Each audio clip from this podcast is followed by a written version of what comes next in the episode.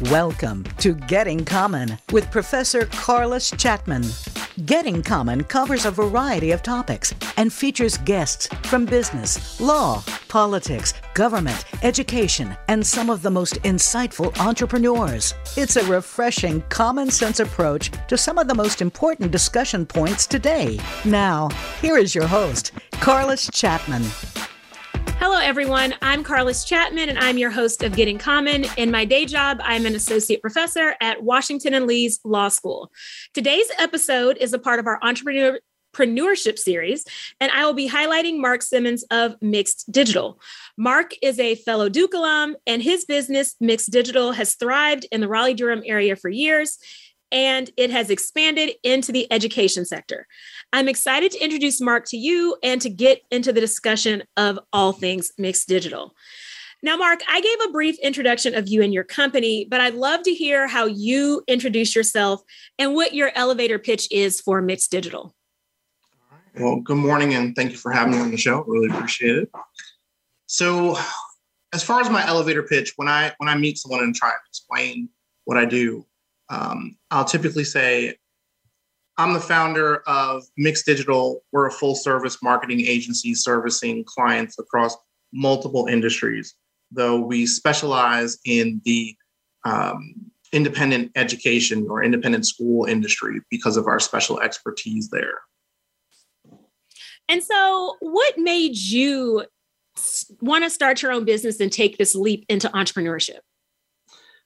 It started early on because my father ran his own computer programming company.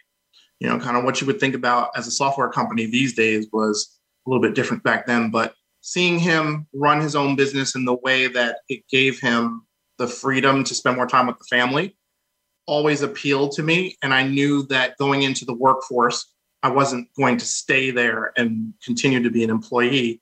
Um, in fact, when I started working at my first agencies, I paid attention to the business side of things and and kind of made that plan in my head to go out and start consulting on the side. So I was consulting while I was still employed. And then once I got to a point where it made sense, I was able to step away. So what did you do right after you graduated? What what industry sector were you in and what kind of work were you doing? So after I graduated, I started off in financial services. I needed a job and getting getting a job as a financial services rep was it was sort of attractive to me, but it was also one of those one of those things that kind of fell into my lap. Um, and I did like what I did there. I was able to help people, and I learned a lot about my own personal finances and how to manage money and all of that. Uh, and then that kind of led into marketing as we branched off into selling term insurance online. So that was that that was that transitional period into the, the marketing from the sales. And and why Durham? Um, you could pick, you know, other than the fact that you went to Duke, but you know, you clearly aren't originally from North Carolina, so you could kind of pick anywhere in the world. And yeah. you know, what makes you come back to Durham? Well, I had a great time in college. So that was definitely one of the factors there.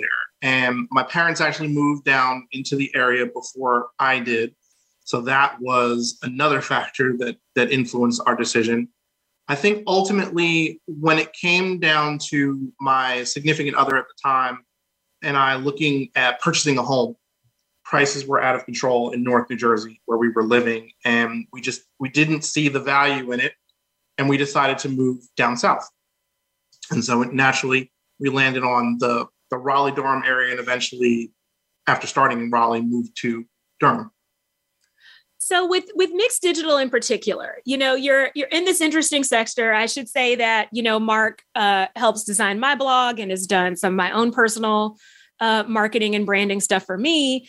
Um, you know, how do you get a company like Mixed Digital off the ground? Um, how do you find your first customers? Like, what does it take um, to start something like that and turn it into to something that is successful? Yeah, I, I think that you have as an entrepreneur and budding business owner, you have options as to how you want to go about getting that business off the ground. Of course, you can go to the SBA, you can go to private investors and, and, and ask for money, right? Or you can bootstrap it. And that's exactly what I did. I while working full time, I scoured Craigslist. Really, that was where I got my first opportunities. I scoured Craigslist just looking for people that needed marketing help, and I cold emailed them or cold called them and did that enough until I, I had some, some opportunities and started generating some income and call myself a marketing consultant. Um, where I made the transition from individual consultant to agency was when I was able to leverage my network, my professional network, to get introductions to larger businesses that needed marketing help. Fortunately, there were still enough businesses at that time, and this is back in 2009 or so, that hadn't embraced digital marketing and didn't know how to navigate the space and needed someone like myself and my team to help them navigate. And that's how I was able to make that transition and generate enough income to be able to step away from the full time day job. So, how long did you have to, you know, kind of have this as a side hustle? How, how many years did it take you to generate yeah. these clients, get the team together, and, and then be able to just take step away?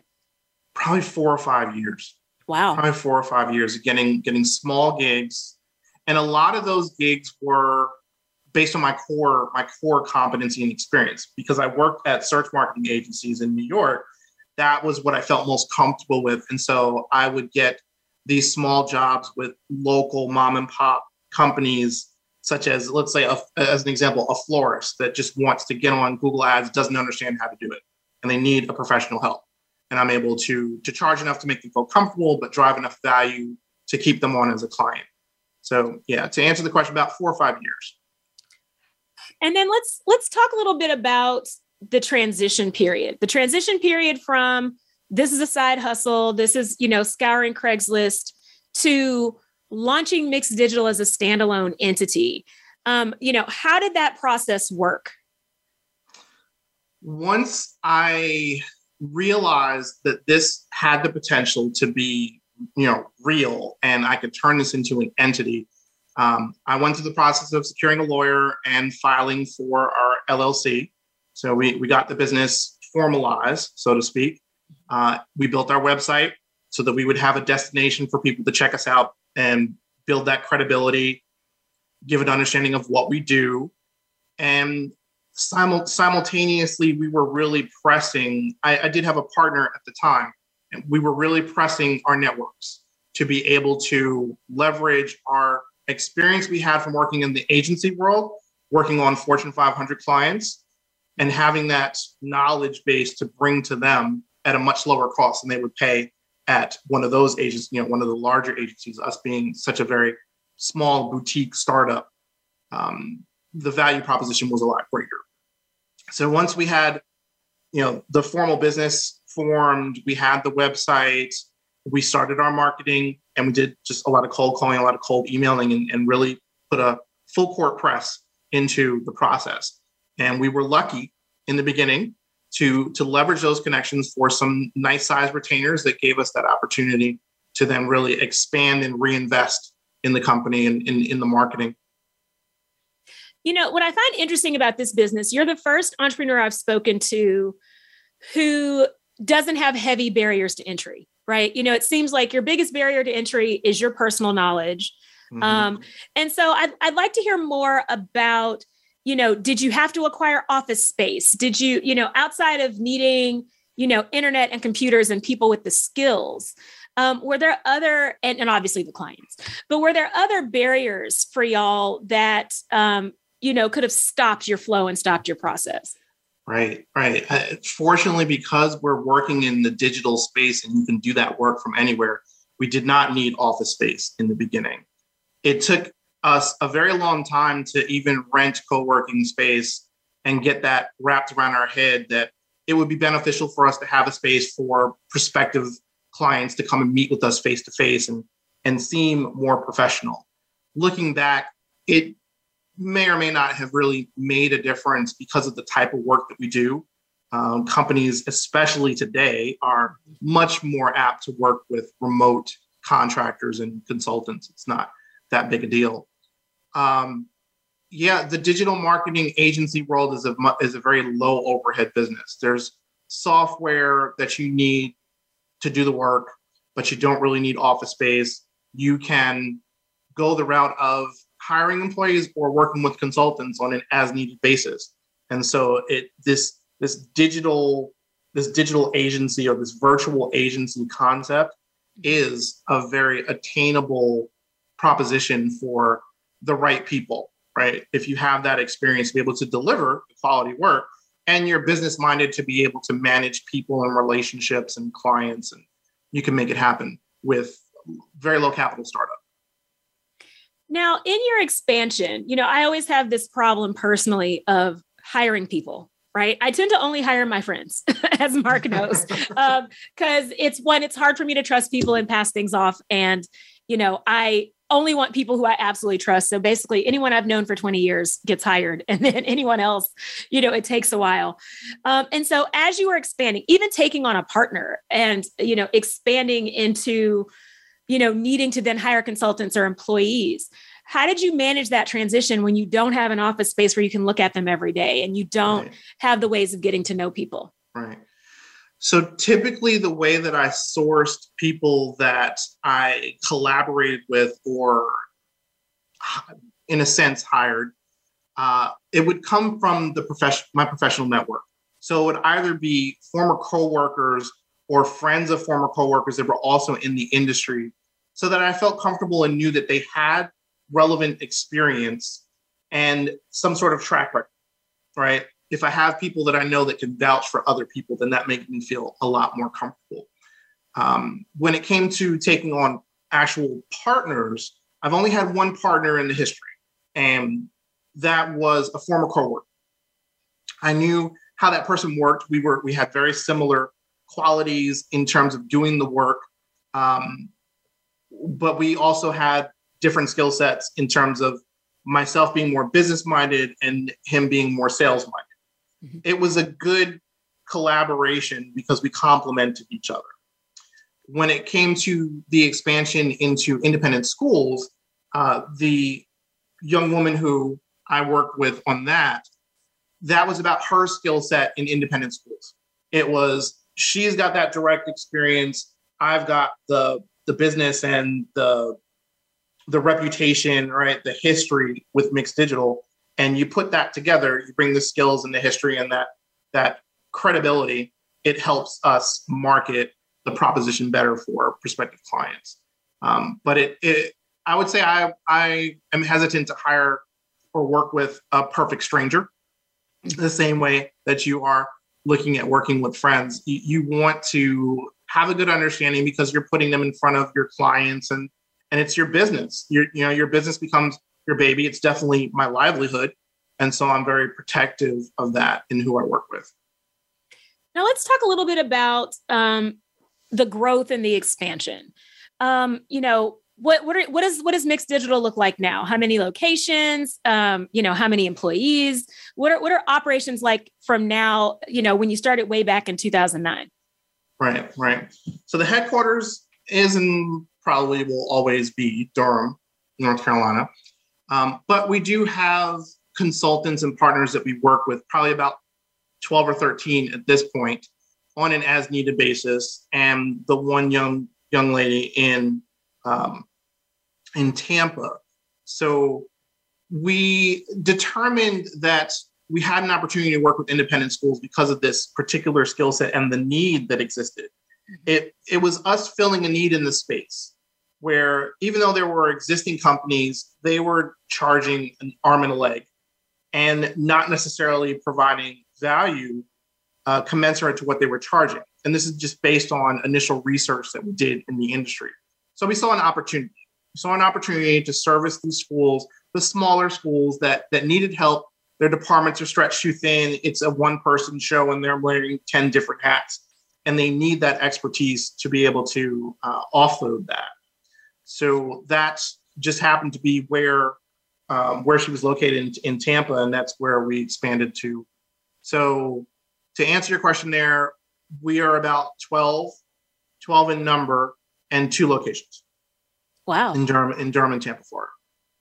So let's let's talk a little bit more about independent schools because when I think about schools, I would not think about digital marketing at all. Um, and so it's interesting to me that that is a sector um, that y'all are in. Um, you know, what is it that y'all bring to independent schools, um, and you know how how have you expanded those relationships over the years? Right. So you're right. Schools, independent schools, would typically be thought of in the realm of traditional marketing making the most impact. Billboards, radio ads, print, I would say more conservative methods. Mm-hmm. However, recently they have embraced uh, avenues like Facebook because parents and grandparents are spending time, and that's really who you're targeting mm-hmm. when you're mm-hmm. looking at independent schools. They're paying the tuition, right? Not the kids you want to get exposure for the kids, but the parents ultimately make that decision, and and they're uh, primarily on Facebook there. So adding that into the mix gives them that opportunity to increase the awareness and reach those people that are the decision makers in the family, right? For that that particular case. Now, additionally, you have schools that just need direction. You know, they're they're overextended. They don't really have a separation with the marketing department and the development department and the um, I'm sorry the the the development department and the um, recruiting sorry mm-hmm. the recruitment mm-hmm. department so you know looking at it separately marketing communications versus recruitment they always need to bring up their admissions numbers and needing help in building strategy using software that's where we come in to bring them sort of a process in place. Mm-hmm. Um, uh, those that need to refresh their their look or their branding. So those are a lot of opportunities that we do seem to get to talk about where a school says that our branding is, you know, it's, it's old and needs to be refreshed. We need to uh, attract a different type of student, and so we need to update things. And that's where we come into play and are able to use our experience there in having worked with the schools from not only that execution standpoint of building out the assets, but developing that strategy to just give them that direction that they can use to improve their numbers. COVID has made has given us a good opportunity, unfortunately, mm-hmm. because things have changed significantly. A lot of schools are past the remote learning only, and some of them are still in hybrid mode, but others are getting kind of back to the regular, but it still gave us that opportunity to help them adjust in their strategies to attract new schools, to retain new students, and just keep their operations growing and, and their their uh, population healthy. You know, I, I find it interesting as someone who works in higher ed that you know you're totally right. Our our framework has changed significantly, right? Like we, it's not enough to mail out brochures even in the higher ed context you have to have visibility um, on all of these platforms and you need to control what happens when people search you right like what mm-hmm. happens when people run a google search of your of your school or of your faculty members. Um, and i had never thought about that also being a factor um, in elementary education or, or lower education as well um, that that those schools too need that support. Now i'd love to talk about what all it is because people you know you mentioned marketing development uh, we haven't mentioned public relations we've mentioned sales um, and i think with a business like yours even in retaining you as personally i often don't know what your business does for people versus what happens when i call a pr firm or what happens mm-hmm. when i call like a traditional marketing firm um, so i'd love to get into the weeds a little bit more about you know what what's the value add of of contracting with a company like mixed digital? Right. So i guess the best way to explain it is that we help brands tell their stories in the digital in a digital world. We're going to take that information that they have about their brand their their unique selling positions the why in what they do and the value that they provide their customers clients or what have you depending on what the business does and then we translate that into a digital strategy. Where do we need to place you in order to reach as many of your target audience as possible? So we're using tools such as Google search, Google Ads, we're using social media advertising, we're using uh, online banner advertising, if that makes sense. Um, and we're getting into things such as uh, interactive or streaming TV, you know, running Hulu ads so that we're really reaching a broader audience. Now, there's a big overlap because we also can produce traditional assets. We can produce print ads, we can do billboard ads, we can do um, you know bus stop ads or, or print mailers from a design perspective to assist them. We can also produce TV and radio spots. So it's a that's why we call ourselves full service, mm-hmm. Where we're crossing a lot of different um, modalities to be able to support our clients in almost any need that they have. Different from a PR agency because public relations is more about framing framing the public's view of a company, a brand, an individual, and working with them intently to craft that view. It's a different it's a it's a different type of work. Uh, I'm not sure I'm explaining it perfectly well because it's not something that we specialize in. Now we do support some PR agencies from a social media perspective if they need that support, and we're able to help them develop social media strategy or do execution or help them with their ad buys.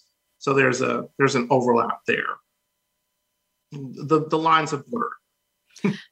so at what stage you know some i think a lot of entrepreneurs make this mistake um, of thinking they either don't need a digital presence because they're small or they're local or of trying to manage, manage their digital presence on their own and then calling someone like you and our pr friends and our crisis management friends when things get out of control mm-hmm. um, and so my question for you is the expert you know, when is the best time to engage a company like yours and, when you're starting a new business? I think once you've gone through the thought process of what type of business am I trying to create? Who am I going to be targeting? And what service or product am I offering? I think once you have a really strong understanding of those foundational elements, it's time to bring in a professional branding team. So now we're going to look at all right, so let's do some research, let's do some focus groups and really understand what drives people to purchase your product or hire you for the service that you're order that you're offering. What should what should you look like from a visual standpoint? What's going to attract people and speaks to what you're you're offering? And then how are we going to get the word out? What how does that align with your budget to be able to drive awareness for your your new business to reach those target customers that you're looking to reach and start building up revenue that you can then reinvest in the business to grow it and scale it.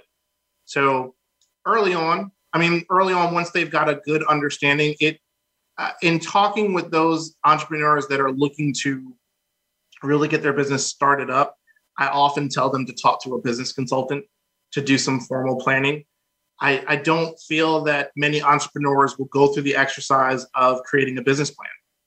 And I think that just going through that exercise really makes you think about the business and all of the risks and opportunities associated with it.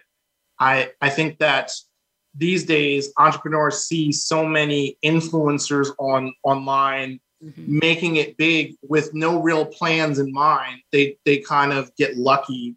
And they have to then take that that virality and that success and turn it into a business. And when they're starting to talk with with brands for promotion they're getting sponsorship opportunities. And then they see kind of where where things can be but they don't have a plan in place to take advantage. So yeah it's you, you want to bring you want to bring someone like us an, a marketing agency or, a marketing entity in uh, kind of once you have that that foundation once you've thought through some initial things. You know i, I love that you mentioned business plans because I'd, I'd, love to go backwards a little bit with your own personal business planning and, and launching your startup. Um, i think you know what i find interesting is how many years you spent with it as a side hustle. Um, and you know the fact that it's clear that in and before you quit your job you had a, a plan in place.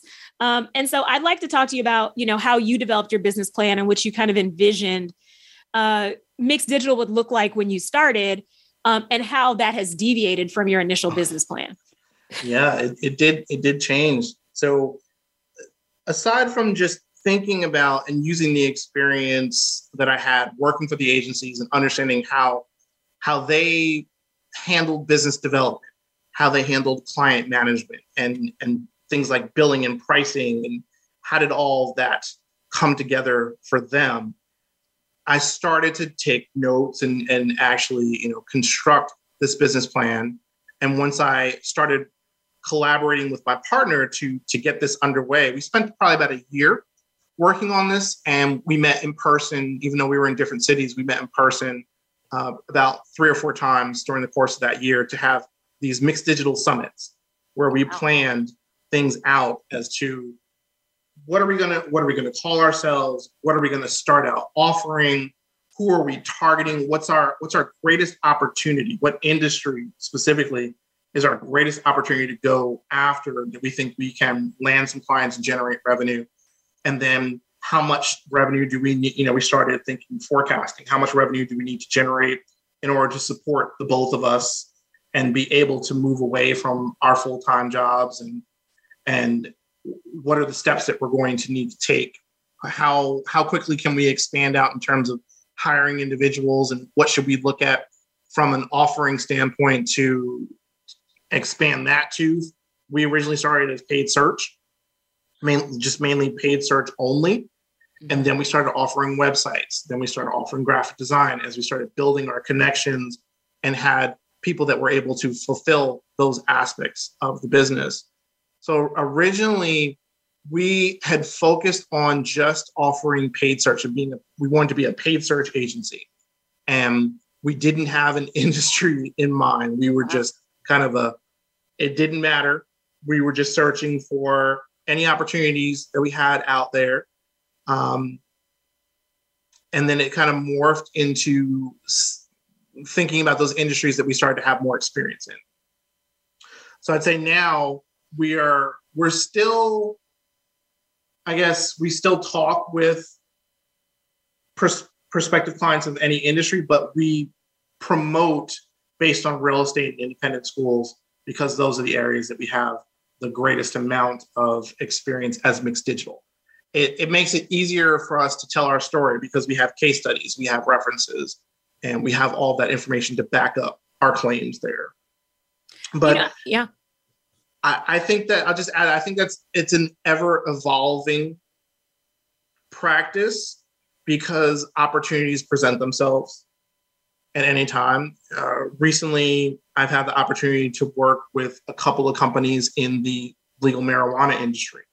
One on the education side that offers certificates in things like horticulture and processing and uh, cooking with with cannabis.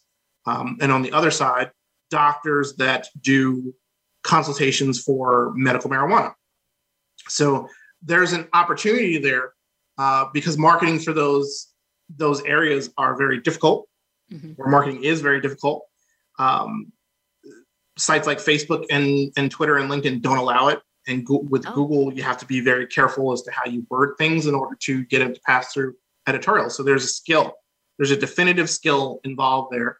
And because of that, a lot of companies are not advertising on Google, which gives us the opportunity to work with those that have the ability to, but don't know how.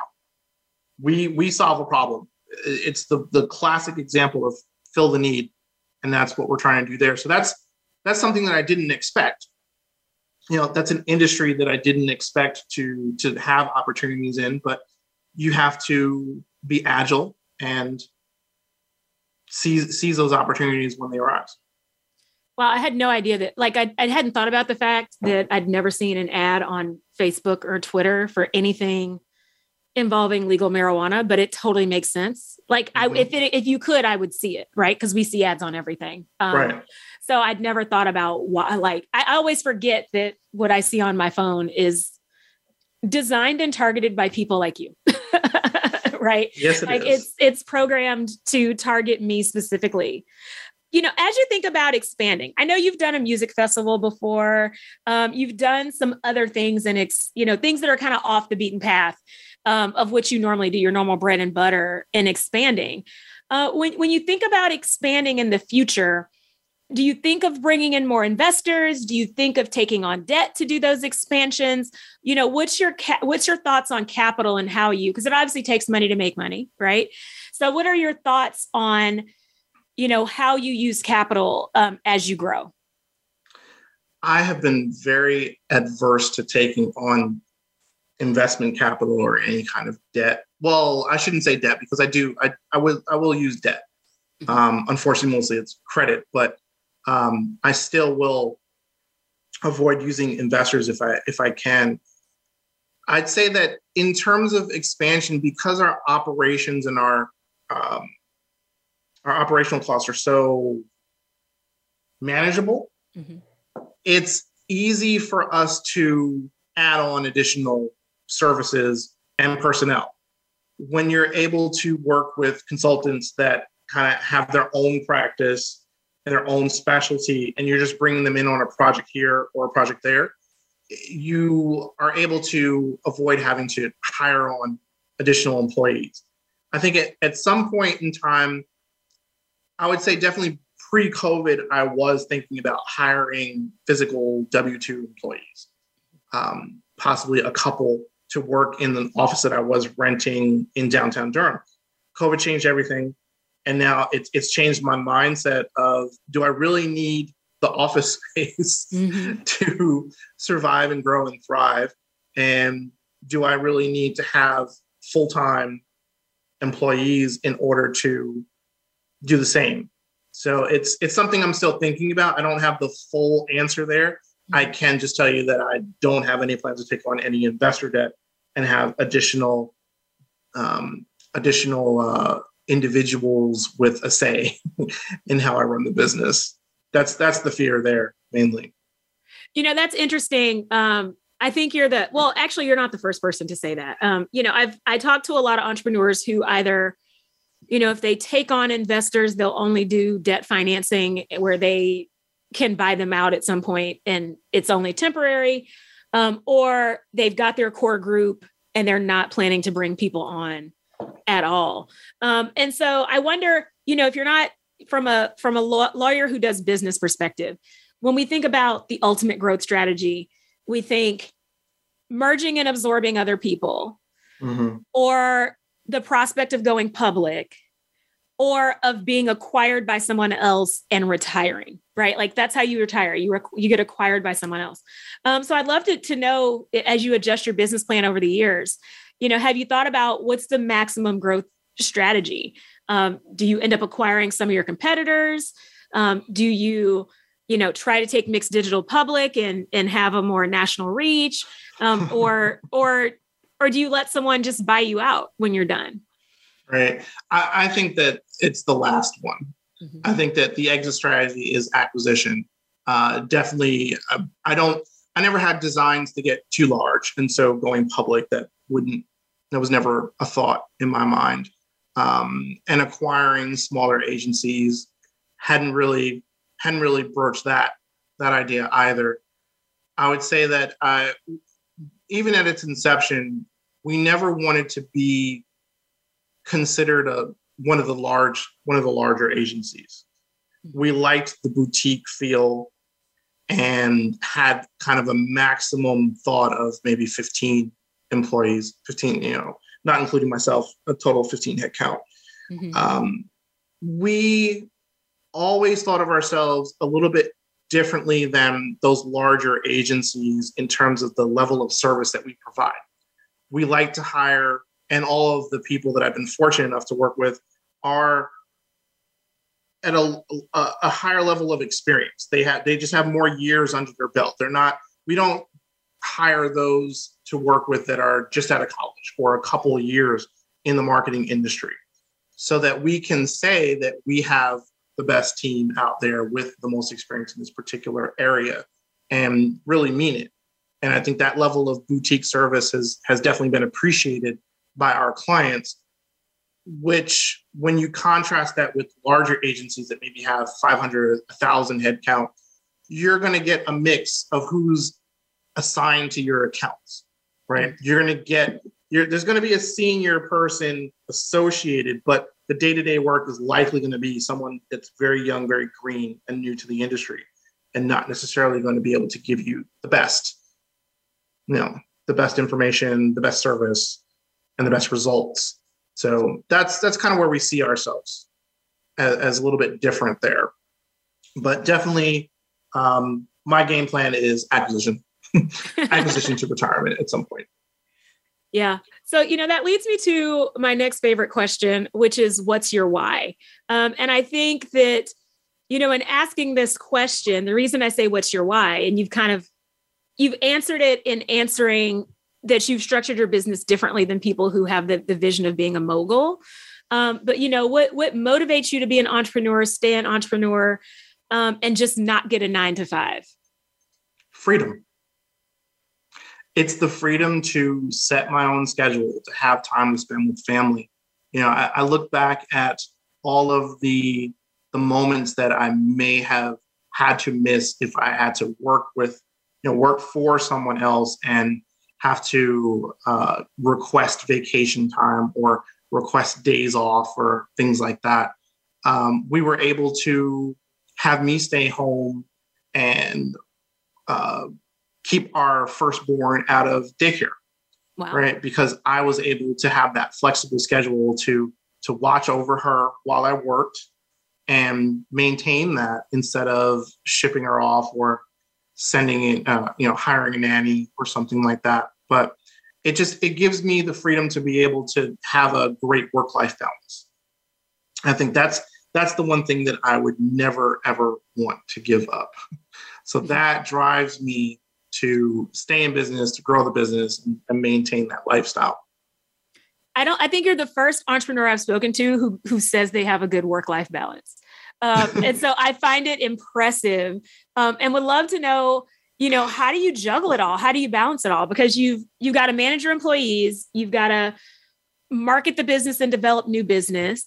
Um, and obviously you have to do your job at some point. plus, you know, handling kid pickup and Mark has three kids for those who, who don't know him already.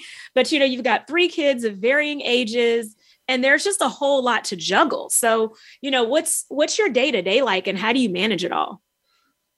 I just feel like I'm very, very well organized and good with time management. I, I can tell you that in the beginning, when we were planning out Mixed Digital and that first, really the first couple couple of years, the work life balance was not so good. Um, but that was also before we had kids, so that was one factor that was taken out of it. But there were very long hours, just just thinking about and stressing about the business and the growth. Now that things are stable and we've got that reputation, we have a nice client roster, and I can maintain certain things. A lot of it comes with delegation and being able to offload a, a number of tasks to trusted consultants and partners that are um, responsible for the work but other than that, it's just keeping on track of things using using the tools that I have at my disposal, reminders and and my my whiteboard that you can't see in front of me to just keep on task and on track of everything. Um, but I will also I like to say I work very efficiently. So in those blocks of time that I have to be able to dedicate to work where I'm not uh, a limo driver and picking up or dropping off kids, you know, I focus and I can knock out a good deal of work in those time blocks and be able to to check out at 5 30, 6 o'clock and be completely, you know, completely present for the family. So it, it just takes organization. For me, it takes organization and time management skills. I'm just fascinated because you know my life. Um, so so the idea of like I'm a planner. like checking out at 5 30 or 6 30 is is is living the dream to me. I try. yeah. I try. I mean, there are some times where you know you get those random emails late at night, and if it's not an emergency, it doesn't get answered. If it is an emergency, then it's my business. I'll answer it and make sure that the client's taken care of. It, it's a carryover from agency life because, oh, sometimes it felt like it was twenty four seven. Mm-hmm. when I worked for for some of those agencies. There were just um, a lot of different things going on and working with people in different clients in different time zones. You know, you know how it is if you're working with someone at APAC, right? Yeah. You're gonna be on a totally different schedule there. But thankfully, that's not the situation now, and it's just a matter of staying staying organized, staying on top of things, and and uh, taking an analytical approach to to all of that that I have to do. So do you have no email hours? Do you have hours when it's like, don't check my email, phone is off, don't look at it? Or are you always looking at the email and just choosing whether or not to respond? I do not have no email hours. Okay. I, I wish I could, but I definitely have hours that I don't respond. I'm the type where if I I feel like I'll browse and see what's going on and just think about what I'm going to need to tackle first thing in the morning.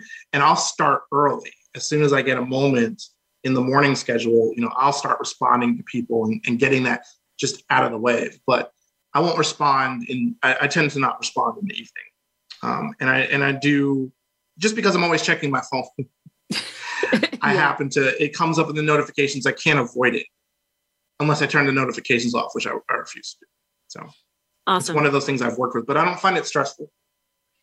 Yeah. Yeah. I mean, I I think I'm used to, you know, I, I started practicing law in the era of the Blackberry. So I got used to when I was, I tell my students I used to sleep with my Blackberry under my pillow, um, which is crazy. But, um, you know, I always would have it be on do not disturb from like midnight to four at least.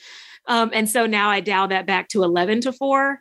But I try to do the same where even if I see it, I don't reply to it. Um, I also just think I try not to have emails, although Mark's going to call me a liar. I try not to have emails in people's inboxes before 7 a.m. I'm like, because they're probably sleeping or doing whatever. But I, I I'm a habitual like 5 a.m. emailer, uh, like before I get up and go work out or whatever. Um, and anytime I hear someone that has a better handle on life, which Mark clearly does, I'm like taking I'm taking personal notes today. I'm not even taking notes about his business. I don't know how I do it. Uh, I, I, don't know by the by the grace of God. Yeah. I, I make so, it work. So my next question is, what can we do as listeners, as the general public, to support mixed digital? Like, what do you need from us uh, to help your business, to support your business?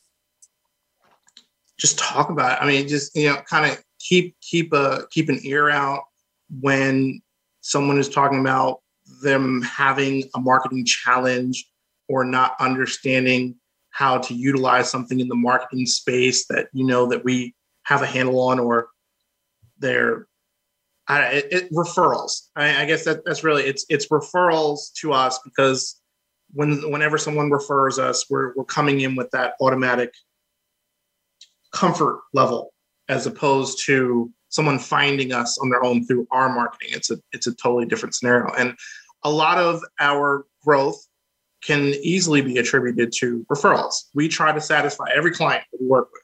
Right, happy clients lead to referrals, and so that's the best way that you can help us. Um, and it can be in all areas of marketing from graphic design, web design, video production, social media marketing, advertising, even running TV and radio spots. We we've grown so much to do almost almost anything in support of brands in need of telling their story. There are two areas that I forgot to, I mentioned it in passing, but I didn't mention it in detail. And in this portion where I let you promote your business, um, I'd like you to talk more about it. First, um, the Art of Soul Music Fest. Is that the right Art of Soul Music Festival that you did? The Root of Soul. Root of Soul. Root Sorry, of Soul. Art of Soul is something else.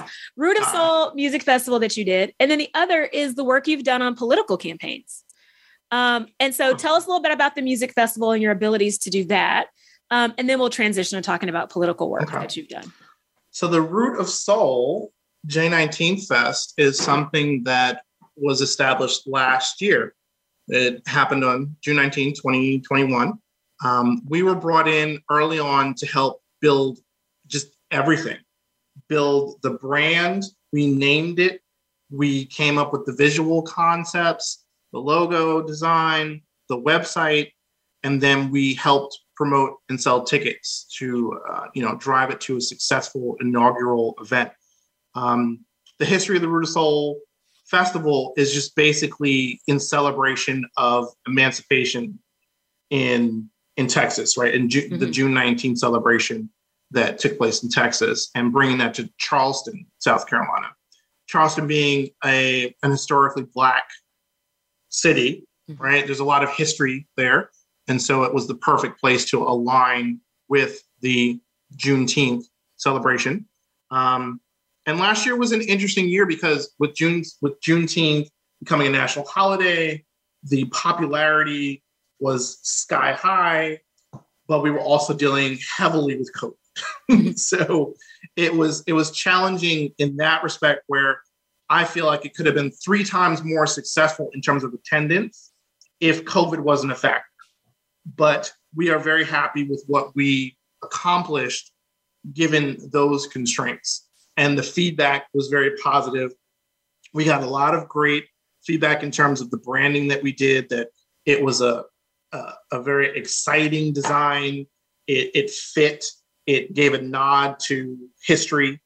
And on the client side, they were very happy with the work that we did. You know, we not only did Facebook and Instagram ads, but we produce radio spots. Um, the only thing we didn't do was TV. we, oh wow! We didn't have TV assets, but um, that was a that was a fun campaign, and and the, we're working with them again this year on some aspects of the festival. It's changed a little bit. It's on June. It's on June 11th instead of June 19th, and it's in partnership with uh, two other festivals. One the Juneteenth Juneteenth week, and Juneteenth. I forget what the other name was, but two two other festivals in Charleston. So they're kind of working together to expand that reach out for an entire week. Um, and we have worked with other events. We've done other event marketing before, but this was definitely by far the most fun because we were there from the beginning. It felt like our baby. We were able to create it from scratch, which was a lot of fun. Um, the political side of things. So we got into political ads probably five or so years ago. Our first opportunity came from a fraternity brother of mine who was running for treasurer in North Carolina. And he saw a video that we produced in promotion of the agency and said, Hey, I see you do video. I'm running for treasurer. Can you do a video for, for my campaign? So we worked with them to develop the script, the concept, decided where we were going to shoot it, did all of the production and the editing, and were able to produce two two nice looking spots for for his campaign. Unfortunately, he didn't win, but you know, next time that happens. It yeah. happens. From there, we went on to work with a couple of mayoral candidates, a Senate candidate, and then our greatest achievement was participating in the Biden Harris campaign. Um, we did a, we were part of the production that produced the Black Mayors for Biden campaign. So it was, I want to say it was 20, 21 mayors across the country, and we shot uh, five of them. Wow. And they put it all together into this this one one big spot. But that was that was an incredible opportunity for us to be able to work on a presidential campaign after coming from, you know, just ma- managing state state level and, and city level to get to the national platform was uh, was exciting for us. You really buried the lead, Mark. I like to be like, oh yeah, I planned a festival and oh, we worked on the Biden Harris campaign. I mean, like, yeah. you know, I forgot about that one. I knew about the treasure one, but I forgot about Biden Harris.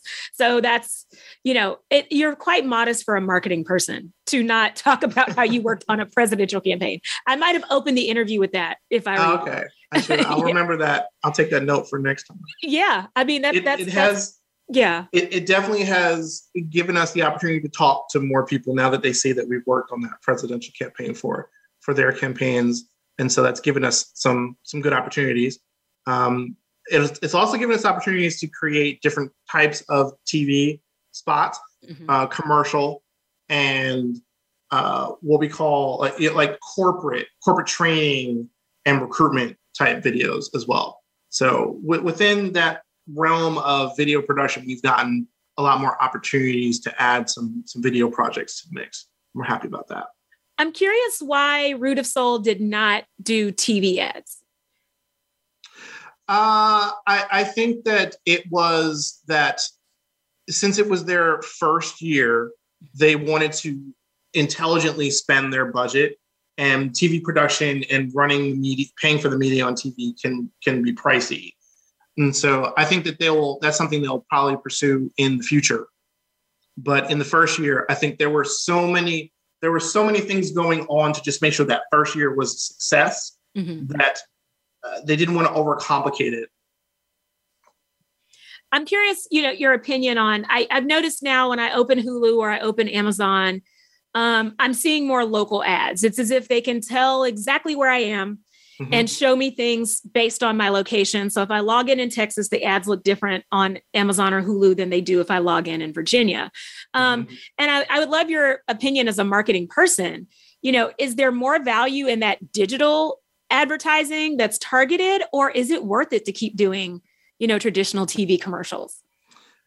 So I think from my from my in my professional experience um, and having just worked with the campaign that dealt with IRS extensions, we felt it was more valuable to have that local presence.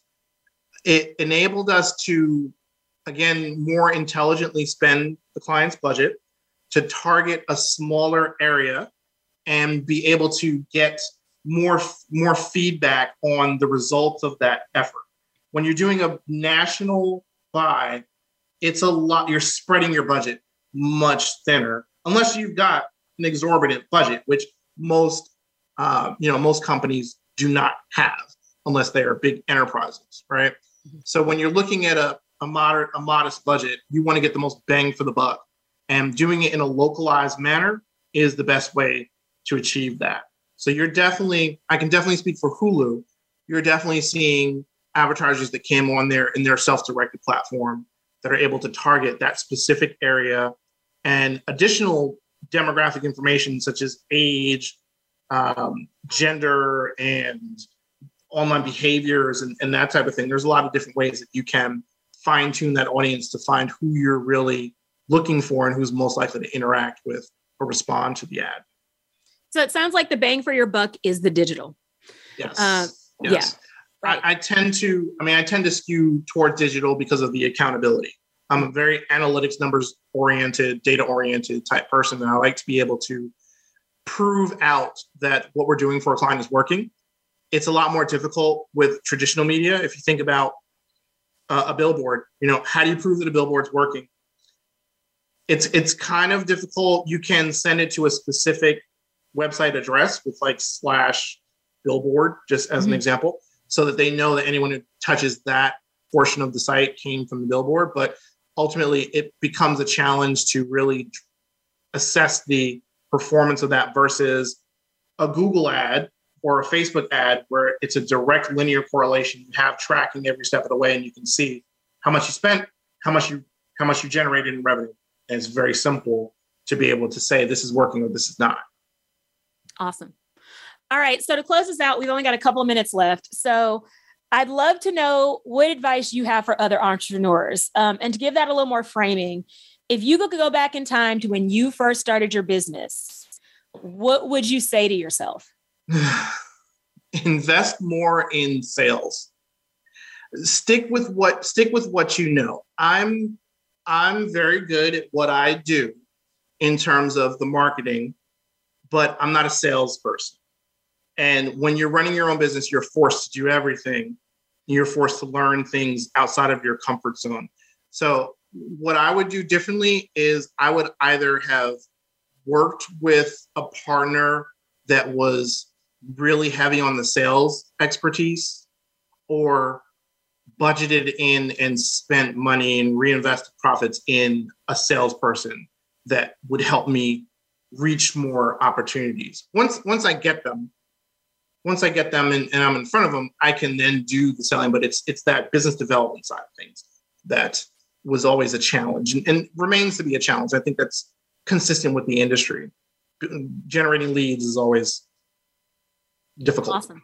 No, I think that's really important. Um, and I think it's generally important for business owners and people who are future business owners, like know your own strengths um, and know when you need to outsource because uh, no one's an expert at everything, right? And plan, plan, plan, plan. Do as much research as you possibly can. Understand your competition, understand the market. You don't want to make a mistake and think that you've got something great, that there's 12 other companies out there doing the same exact thing as you. And getting into that mix is going to be uh, incredibly challenging for you. So plan, research, and work with complementary people, you know, or people with complementary skills. Awesome. All right. Well, thank you so much, Mark, for joining me um, and for being one of my featured entrepreneurs. Um, I'd like to thank you all for tuning in to Getting Candid. If you ever miss an episode, you can catch the rebroadcast anywhere podcasts are streamed on the Voice America website and on our YouTube channel. Feel free to email me through the show page on the Voice America website, or you can reach out to me on social media. I am at Carliss C on all platforms. Thank you so much for listening, and thank you, Mark, for joining us.